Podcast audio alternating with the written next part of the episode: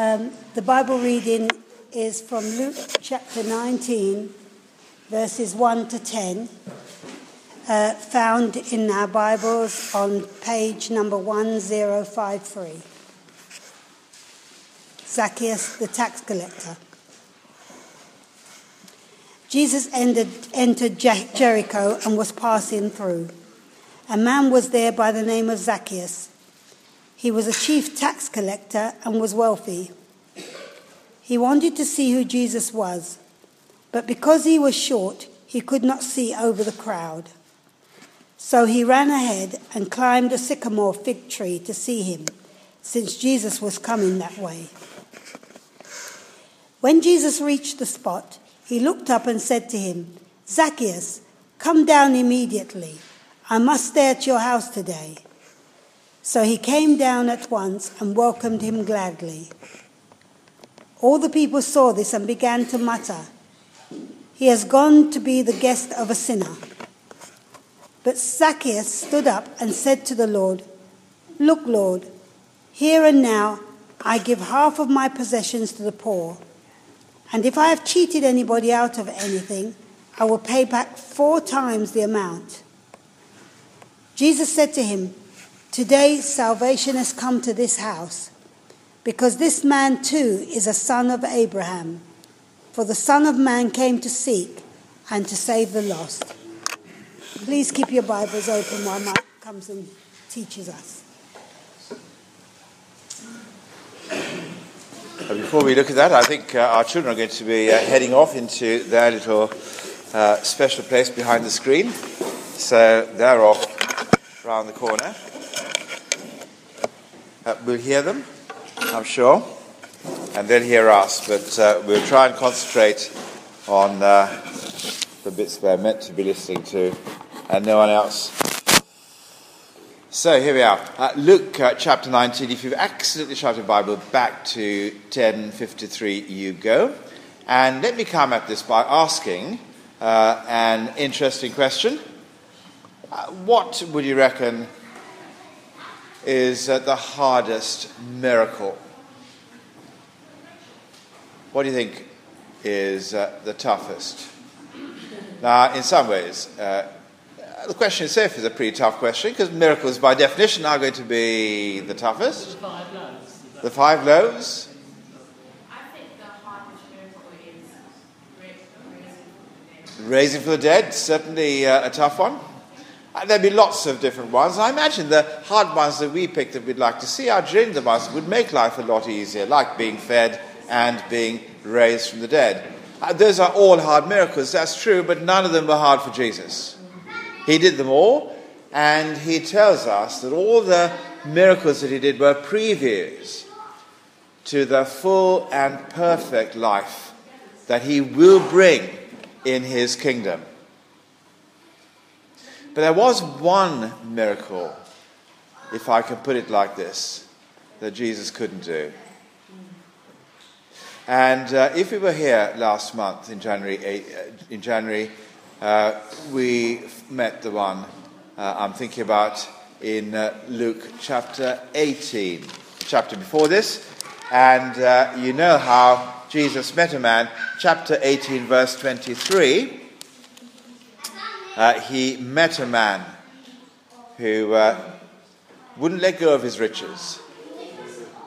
And he walked away from Jesus, not getting what he came for and uh, he is the uh, only uh, one that has ever left Jesus. Sad tells us that uh, in uh, uh, that verse um, 23. Became sad. One person seemed that Jesus wasn't able to help. And so Jesus uh, uh, turns around and says, how hard it is in verse 24 for the rich to enter the kingdom of heaven. Indeed, it's easier for a camel to go through the eye of a needle than for someone who is rich to enter the kingdom of heaven. And so when people realized actually it was that hard, they were shocked and they said, But who then can be taken into the kingdom? And Jesus in verse 27 replied, What is impossible with man is possible with God. That man didn't uh, uh, respond to Jesus, but nonetheless, what is impossible with man is possible with God. And now you turn the page into chapter 19, and what do you find? A rich man. This miracle is happening. A rich man is entering into the kingdom of God. And he's there in chapter 19 to teach us the punchline, which is verse 10 that Jesus came, the Son of Man came to seek and save the lost. Uh, just uh, uh, get the punchline with me all together. For the Son of Man came to seek and save the lost. Okay? So, what might we be learning tonight? Just so that you know where the road's going. It is that the Son of Man came to seek and to save the lost. Okay? Let's see him doing that as we go through this little passage. First, you see, Jesus seeks. Now, if you saw Zacchaeus driving past in his Rolls Royce and you asked the cop on point duty, who is that? Uh, he'd say, oh, that's Zacchaeus, and he is very, very rich. In verse 2, that is his identity. Can you see that? He was wealthy. But you ask Jesus, who's going past, and Jesus would say he is very, very lost. You ask the crowd who's going past, they'd say he's actually very, very unpopular uh, because uh, uh, no one uh, liked him. And you can understand, really. Uh, for a start, uh, he was immoral because he thought himself as rich. he was immoral because he was a cheat. Tax collectors knew how to uh, collect taxes, and they usually tax people more than uh, they should. And Zacchaeus was better than anybody else. Okay, he is a chief.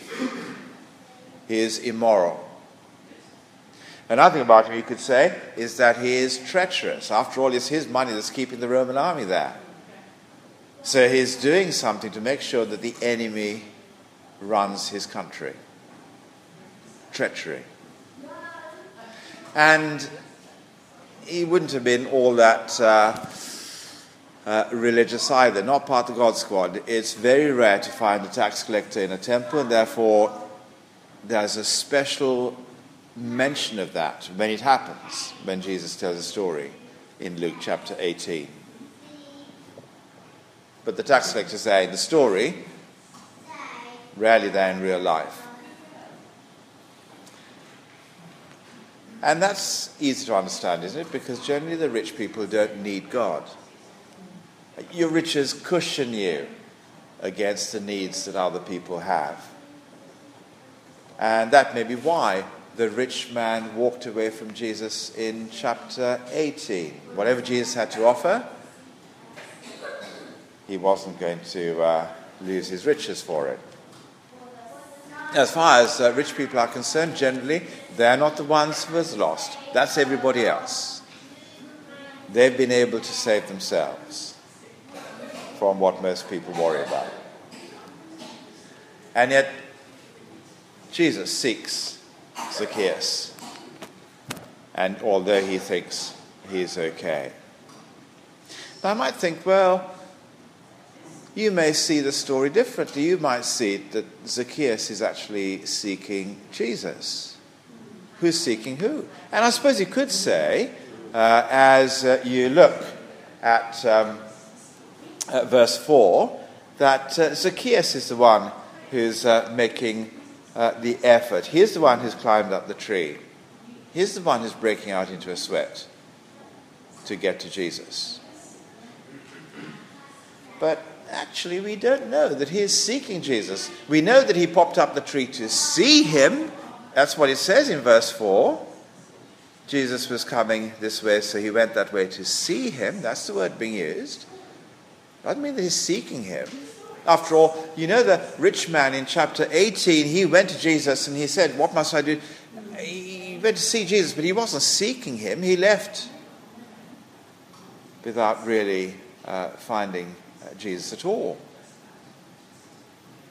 So it's a bit much to say that it's Zacchaeus doing uh, the uh, rich man, uh, doing the seeking. In fact, our punchline tells us, doesn't it, that it's not Zacchaeus, the short man, uh, doing the seeking. It's the Son of Man who came to seek. So let's look at the real one who's seeking, which is Jesus, in verse 5. Verse 5, he calls him by name. Verse 5, he says, I must come and stay in your house. And when you look at verse 7, it's the crowd that are attacking Jesus for making all the moves. They're not saying that uh, Zacchaeus is uh, seeking him. They think Jesus is doing that, and he shouldn't. So it's the spotlight on Jesus seeking. And it is, in fact, because Jesus is seeking in verse 5 that he then starts seeking Jesus by hurriedly coming down his tree to do that. People only seek Jesus because he seeks them first. Really important to understand who's seeking who. What does it mean, though, to uh, seek somebody? And I think actually it might just help, help us to get this really clear that when it means to seek someone, what Jesus is actually doing is he's placing himself next to the lost. He's doing that in Jericho on the way to Jerusalem, which is where he will do exactly the same thing. Because when he gets to Jerusalem, he is lining up with those who are lost, either side of him, as he dies and where, like in this story, he draws the criticisms and the mutterings of people around him at the time as he dies in place of the lost, that they may be found.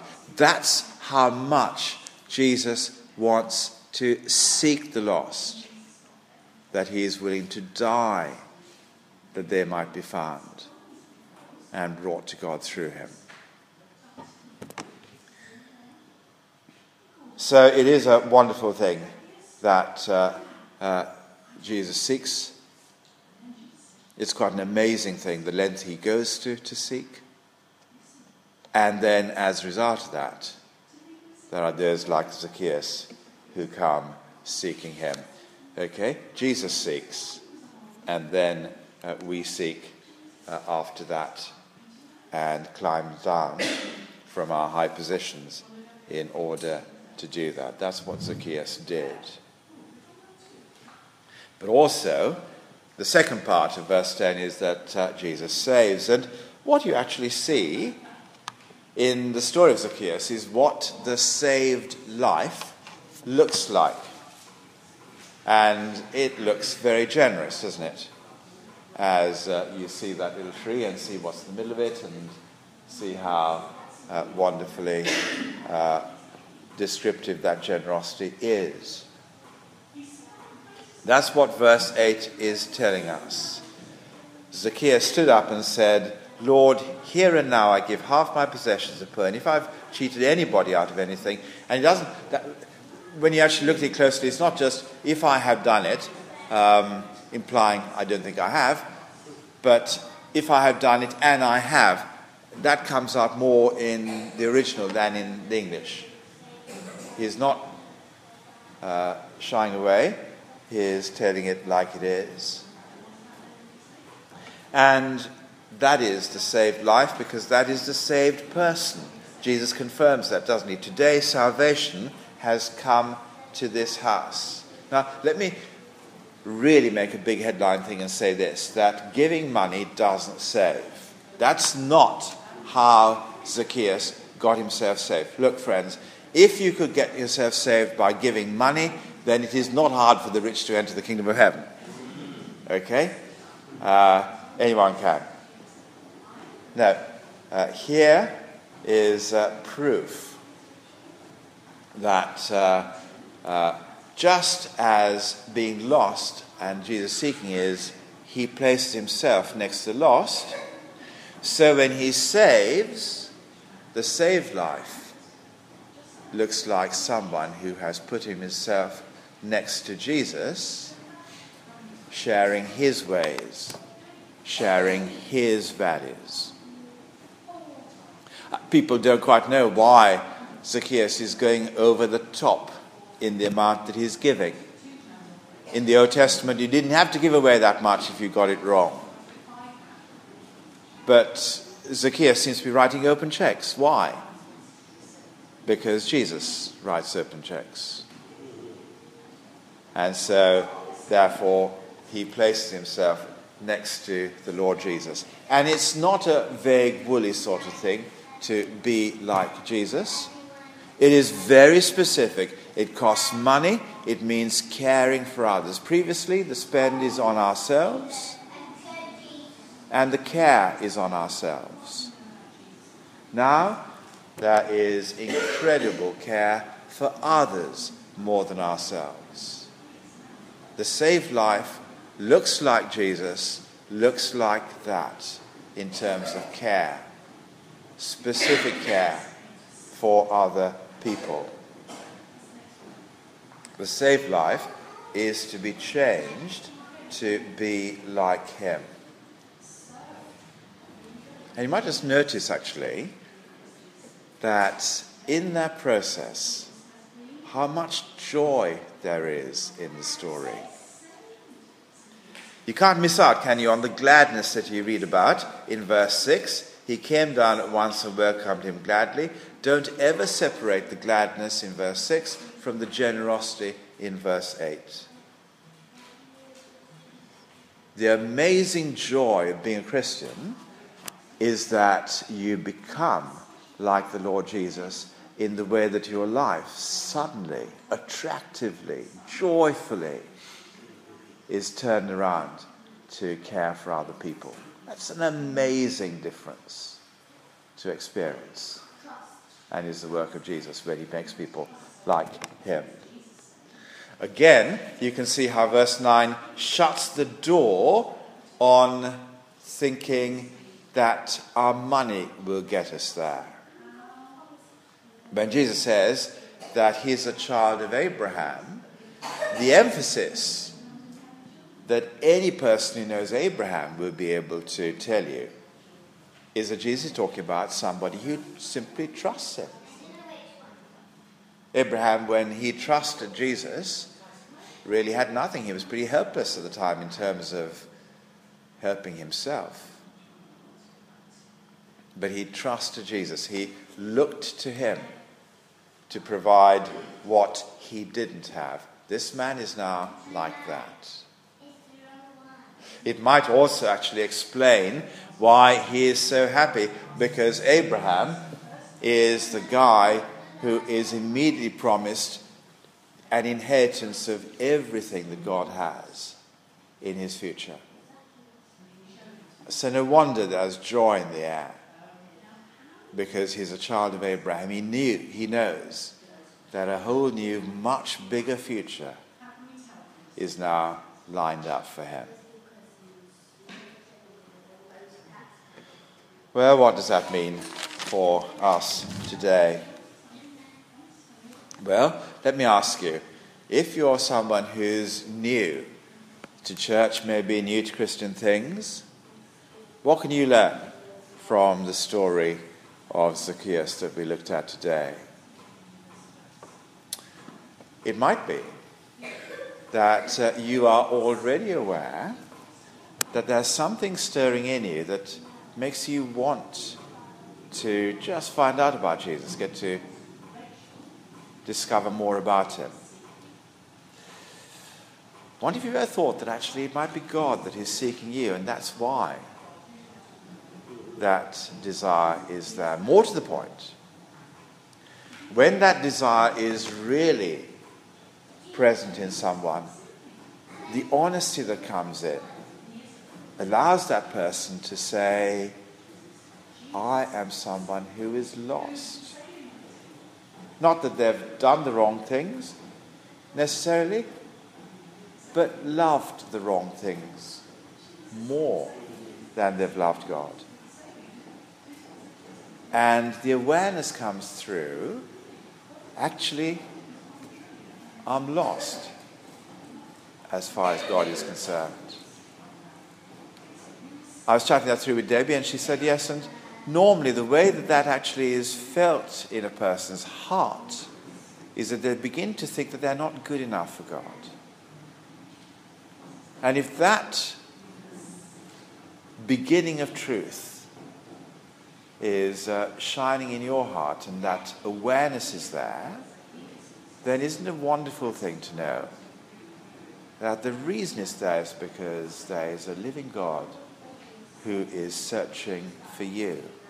Which would be a great thing, therefore, to hurry down your tree and to start up a new life that is like Him. And so, therefore, if you're someone who's new, uh, then it's just helpful to understand that Jesus came to seek and save the lost, and that's why you're beginning uh, to uh, uh, uh look to Him. But also, then climb down and to be like Him in the way that Zacchaeus uh, was himself. What happens if you're used to church. You're at home uh, in a church. Maybe you come to this one, maybe you go to other ones too. Uh, what's that got to uh, teach uh, someone who's familiar with the Christian crowd? But isn't it easy for us to actually enjoy the Christian crowd? To go from one Christian meeting to another, what's not to like? Friendly people, usually food, and on a cold winter's night, a certain amount of heat. Ah, it's a good thing, isn't it, to be amongst uh, Christians? Isn't it helpful for us, though, to actually see where our attention should be focused this evening? The lesson that we ought to take home? And that is that Jesus came to seek and save the lost.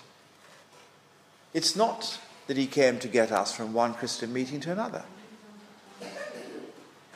He came so that our money, so that our energy can be spent becoming like Him in this area. The Son of Man came to seek and save the lost, if I read verse 10 correctly. If we're not involved in that, how can we say that we're Christians? Just going to Christian meetings doesn't make you a Christian. It may just show that you're lonely and you're bored. And therefore, you want another evening out somewhere. Now, the only reason why we know that we're really uh, being found by Jesus is because we want to seek and save the lost, be part of his work in that way. What happens if you are part of the crowd, but uh, you're feeling uh, discouraged? That is, you go out to seek and save the lost, and yet again and again and again, it just seems impossible. No one seems to be responding at all. And you come back once again with uh, people who seem to be unmoved, unhelped. It's easy, isn't it, to get discouraged at that point? Well, is it important for us who understand that Jesus came to seek and save the lost, actually also understand about Zacchaeus. Zacchaeus stands in Luke as the man for whom it would be impossible to become a Christian. It is impossible for a, uh, how hard it is for a rich man to enter the kingdom of heaven. Uh, but with God, what is impossible for man is not impossible for him. And so the story in uh, Luke's Gospel of Zacchaeus is to encourage us as a church plant to understand that with God, as Zacchaeus is not impossible. And in a chapter 19, which is full of rejection of Jesus, we'll see that again and again. The way we experience it very often on the estate sometimes. Nonetheless, that chapter starts with Zacchaeus to help us that with man things might be impossible, but not with God. For all things are possible with God. So let's not lose heart and uh, understand that that same God who drew Zacchaeus to himself will seek and save the lost on our estate as well. Take confidence and uh, uh, look forward and ask that he might do that again. But look, let's pray, and then I'm going to um, uh, uh, have a time of uh, questions. People might like to say what they want to at that point, but let me pray first. Uh, Father, we do want to thank you that uh, through the Lord Jesus, you sought and saved Zacchaeus as proof that what is impossible for man is possible for you. By your Holy Spirit, please do the impossible with us as well. And uh, uh, work with our estate, draw some to respond to him the way that Zacchaeus did full blooded, wholehearted way. And we pray that He would please draw us to be like the Lord Jesus. So that uh, our money may not be uh, our life, but that being like Jesus might be our life.